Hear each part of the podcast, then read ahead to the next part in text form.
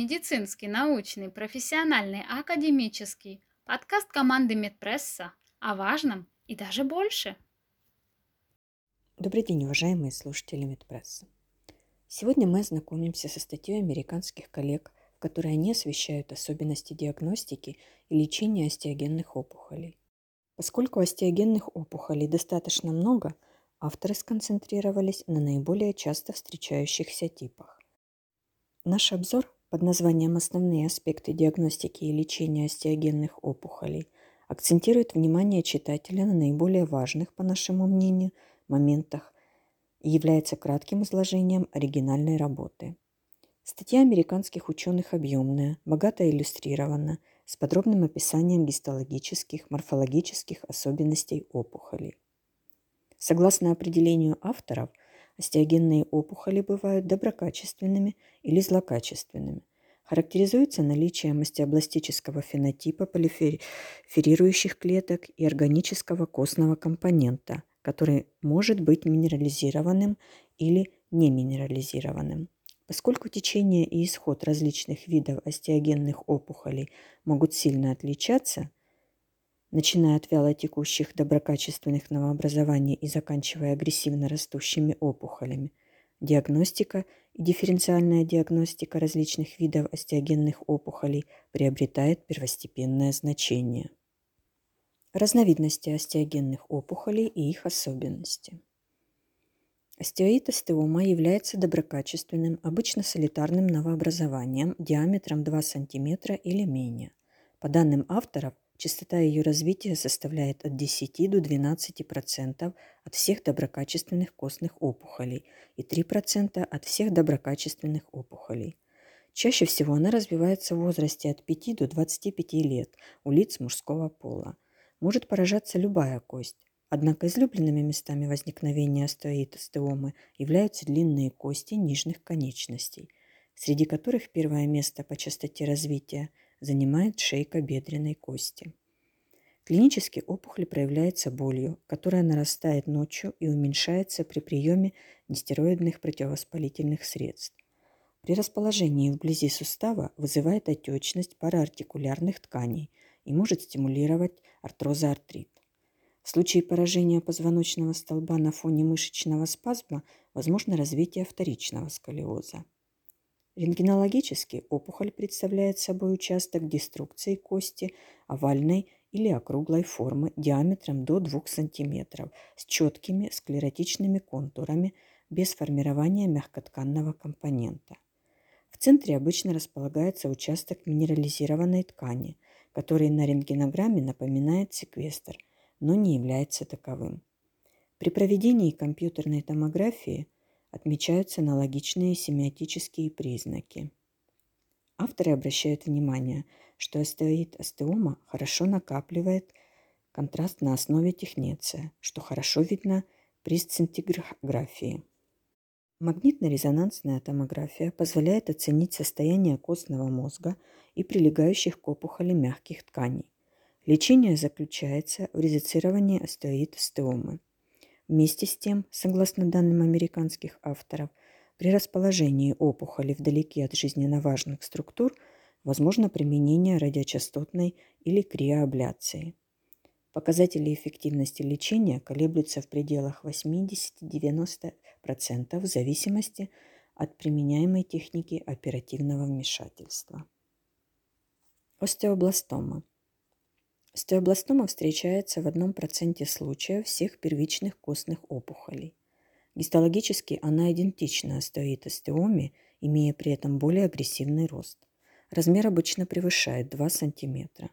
Чаще всего располагается в позвонках, крестце, нижней челюсти, метадиафизах длинных трубчатых костей. Мужчины болеют в два раза чаще. Возраст пациентов обычно от 20 до 40 лет. Характерным клиническим проявлением остеобластомы является нарастающая боль, которая не изменяется под воздействием нестероидных противовоспалительных средств. Малигнизация происходит очень редко. На рентгенограммах остеобластома видна как хорошо отграниченный участок остеосклероза в комбинации с лизисом. Края измененной кости склеротичны. Возможно расширение кости на уровне поражения. При проведении КТ и МРТ отмечается наличие опухоли, которая четко отграничена от окружающей костной ткани, имеет гетерогенную структуру за счет наличия очагов кистовидных просветлений, окружена зоной отека костно-мозгового вещества. Авторы статьи отмечают, что при больших размерах опухоль теряет свои четкие контуры, симулируя признаки злокачественного новообразования. Обычно опухоль удаляют хирургическим путем, используя различные методики, применение которых зависит от месторасположения и размера остеобластомы. К проведению резекции следует отнестись очень тщательно, так как коллеги из Соединенных Штатов Америки отмечают склонность новообразования к рецидиву в случае его неполного удаления. Фиброзная дисплазия – эта патология характеризуется нарушением развития кости с заменой ее нормальной ткани на фиброзную. Авторы отмечают, что подсчитать частоту обнаружения фиброзной дисплазии достаточно сложно, что обусловлено наличием значительного числа бессимптомных случаев. Тем не менее, ориентировочное количество этой патологии составляет от 5 до 7% всех костных доброкачественных опухолей. Чаще всего Впервые симптомы проявляются в детстве, но манифестация возможна и в зрелом возрасте. Авторы различают моносоальную форму – поражение одной кости и полисоальную форму – поражение двух или более костей. По распространению в костях конечностей выделяют мономелическую форму поражения костей одной конечности и гемимелическую форму поражения костей верхней и нижней конечности только на одной половине тела. Самым частым вариантом фиброзной дисплазии является моноассальная форма, которая по данным статьи встречается в 70-80% случаев. Чаще всего при таком варианте фиброзной дисплазии поражается плечевая кость. Далее в порядке убывания идут большеберцовая кость, бедренная кость, ребра, череп – Полиосальную форму фиксируют в 20-30% всех случаев фиброзной дисплазии.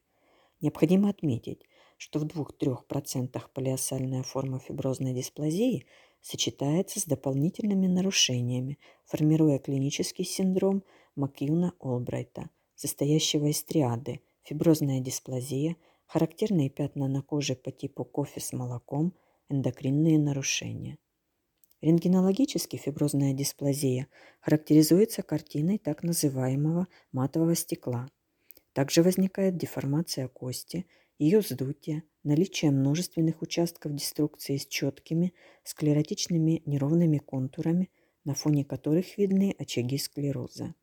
Лечение фиброзной дисплазии планируется исходя из тяжести заболевания и индивидуальных особенностей течения. Спектр оказываемой помощи достаточно широк, начиная от динамического наблюдения в легких случаях и заканчивая хирургическим вмешательством в тяжелых. Остеосаркома. Остеосаркома представляет собой целую группу опухолей, которые отличаются морфологически, гистологически, клиническим течением, рентгенологическими признаками. Согласно информации из статьи, Остеосаркома составляет порядка 20% всех первичных костных злокачественных новообразований. Ежегодно в Соединенных Штатах Америки выявляют от 1000 до 1500 новых случаев. При рассмотрении возрастного распределения эта опухоль имеет два пика – 10-14 лет и старше 45 лет. Мужчины болеют чаще. Могут поражаться любые кости. Однако наиболее часто – Опухоль развивается в дистальной части бедренной кости, проксимальной трети большеберцовой и плечевой костей. Что касается расположения в длинных трубчатых костях, то из статьи узнаем следующее. В 90% случаев остеосаркомы располагаются в центральной части метафиза, в 9% в диафизе, в 1% в эпифизе. Подробная классификация остеосарком представлена авторами в одной из таблиц оригинальной статьи. Если же анализировать наиболее часто встречающиеся типы, то авторы выделяют три большие группы. Первая группа – обычная интрамедулярная остеосаркома и ее гистологические подтипы. По данным авторов, Частота этого новообразования составляет от 75 до 80% всех остеосарком. Растет из костно-мозговой полости, обладает высокой степенью злокачественности, может содержать хрящевую или фиброзную ткань. Клинически опухоль проявляется прогрессирующим увеличением тканей на уровне поражения с развитием постепенно нарастающего болевого синдрома, который зачастую в первый раз проявляет себя за несколько месяцев до обращения к врачу и вызывает промежающийся дискомфорт с глубокой сверлящей болью. При осмотре кожи над опухолью заметно наличие отека, покраснения, местного повышения температуры, расширения подкожных вен – Крупные новообразования добавляют к клинической картине снижение функций, конечности, выпад в близлежащий сустав. В запущенных случаях возможно снижение веса и развитие кахексии. Авторы упоминают еще один вариант манифестации остеосаркомы. В 50% случаев пациент обращается к врачу в связи с развитием патологического перелома. На рентгенограммах остеосаркома чаще всего располагается вдоль оси кости и представлена в виде участков остеосклероза, чередующихся с очагами деструкции. Соотношение между участками склеротических и деструктивных изменений может быть различно – от преимущественного лизиса до практически полного склерозирования. Опухоль не имеет четких контуров, кортикальный слой кости зачастую разрушен, с выхода в краевного образования за костный контур и формированием мягкотканного компонента. Поскольку опухолевые массы отодвигают кортикальный слой кости, расположенный на границе новообразования, возникает характерный симптом козырька. Морфологически это спикулообразное затмение представляет собой не только смещенный кортикальный слой, но и незначительные периостальные наслоения. Под этим козырьком на рентгенограммах опухоли не видно. Необходимо помнить, что обычная остеосаркома зачастую прорастает в окружающие кость мягкие ткани, инфильтруя нервы, сосуды, связки, сухожилия и мышцы. Для оценки такого поражения и необходимо применение КТ и МРТ, особенно с внутривенным контрастированием. Именно эти два метода являются незаменимыми не только для диагностики подтипов обычной интрамедулярной остеосаркомы, но и для определения объема будущего оперативного вмешательства. Вторая группа – интрамедулярная хорошо дифференцированная остеосаркома, которая составляет, по данным авторов, около 1% всех остеосарком и в отличие от них характеризуется обманчивой доброкачественностью течения, представляя собой хорошо отграниченную от здоровых тканей опухоль. В основном она развивается в возрасте от 20 до 50 лет, поражая при этом в 50% случаев 20-30-летних людей. Обычно пациенты предъявляют жалобы на локальную боль и припухлость в месте расположения новообразования. Необходимо отметить, что рентгенологическая картина может иметь достаточно широкий семиотический спектр, начиная от склеротических изменений и заканчивая литическими очагами – что обусловлено типом остеосаркомы. Обычная интрамедулярная остеосаркома располагается в метадиафизе длинных трубчатых костей. Имеет достаточно четкие контуры, незначительно увеличивает поперечник пораженной кости и дает слабую периостальную реакцию. Мягкотканный компонент в случае его наличия выражен слабо. Лечение этой опухоли состоит в обширной резекции – Согласно информации статьи, при таком варианте хирургического вмешательства вероятность положительного исхода достигает 90%. Третья группа – поверхностная остеосаркома. Поверхностная остеосаркома разделяется на три вида. Хорошо дифференцированная юкстокортикальная остеосаркома, параостальная, хондробластная остеосаркома со средней степенью злокачественности, периостальная – и поверхностная остеобластная остеосаркома с высокой степенью злокачественности. Развитие этих опухолей более характерно для 20-30-летнего возраста. При этом периостальная и параостальная саркомы чаще встречаются у женщин. Обычным местом расположения параостальной остеосаркомы является задняя поверхность нижней трети бедренной кости – ближе к метадиафизарной области и аналогичный участок проксимальной трети большеберцовой кости. Периостальная остеосаркома чаще всего растет из кортикального слоя диафиза бедренной и большеберцовой кости. Третья разновидность поверхностных остеосарком чаще всего поражает проксимальный метафиз плечевой кости и дистальный метафиз бедренной кости. Особенностью клинического течения всех видов вышеописанных новообразований является необязательное присутствие болевого синдрома при наличии пальпируемой твердой припухлости в проекции пораженной кости. Поверхностные остеосаркомы низкой степени злокачественности могут вызывать настолько невыраженную клиническую картину, что иногда опухоль является случайной находкой при обращении пациента к врачу по другому поводу. Поверхностная остеосаркома на рентгенограмме обычно прилежит широким основанием к краю кости. При этом параостальная остеосаркома имеет муфтовидную или грибовидную форму и высокую степень минерализации с рентгенпрозрачными участками. Реакция надкостницы не выражена или отсутствует. Иногда основной массив опухоли отделен от своего основания тонкой полоской затемнения.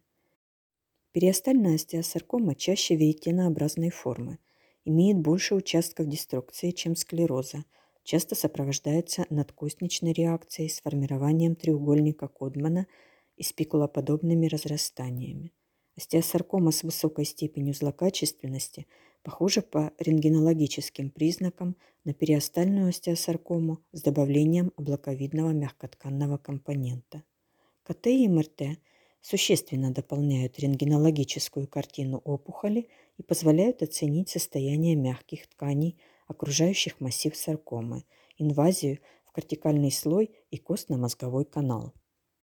Лечение остеосаркомы подбирается индивидуально и зависит от возраста пациента, размеров, стадии опухоли и степени ее злокачественности. При проведении лечения необходимо достигнуть двух основных целей – удаление первичного очага с максимально возможным сохранением конечности и уничтожение метастазов. Для этого может использоваться хирургическое вмешательство в комбинации с лучевой терапией или без нее. Адъювантная химиотерапия обычно применяется как до оперативного вмешательства, так и после него. Коллеги из Соединенных Штатов Америки отмечают, что центральная остеосаркома с низкой степенью злокачественности – и параостальные остеосаркомы обычно лечатся только хирургическим методом, что связано с невысоким риском диссеминации. Из статьи мы узнаем, что гистологический ответ на преоперативную химиотерапию является наиболее важным прогностическим критерием при лечении остеосаркомы с высоким уровнем злокачественности. Хороший ответ характеризуется некрозом 90% опухолевой ткани или более – Слабый ответ – менее 90%. Авторы статьи акцентируют наше внимание на том, что для проведения исследования гистологического ответа необходимо проведение анализа большого количества биоптата из ткани опухоли, подвергшихся воздействию того или иного противоопухолевого препарата. По данным исследования, результаты которого приводятся в статье, наиболее слабо реагирующие на химиотерапию – является хондробластический подтип обыкновенной остеосаркомы. Выводы. За последние годы достигнут значительный прогресс в лечении остеогенных опухолей. Например, согласно информации из статьи, используя химиотерапию для лечения периостальной остеосаркомы без метастазов, удалось добиться 100% десятилетней выживаемости. Вместе с тем, Несмотря на большое количество накопленных знаний по морфологии, гистологии опухолей и генетических нарушений, которые вызывают развитие остеогенных опухолей, на данный момент зачастую результаты лечения оставляют желать лучшего. Особенно это актуально для новообразований со средней и высокой степенью злокачественности.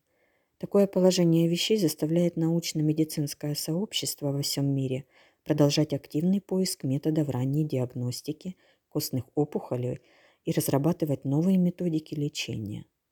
Напоминаем, что наша работа является редакционной трактовкой оригинала, с которым можно ознакомиться на платформе Медпресса в разделе «Публикации».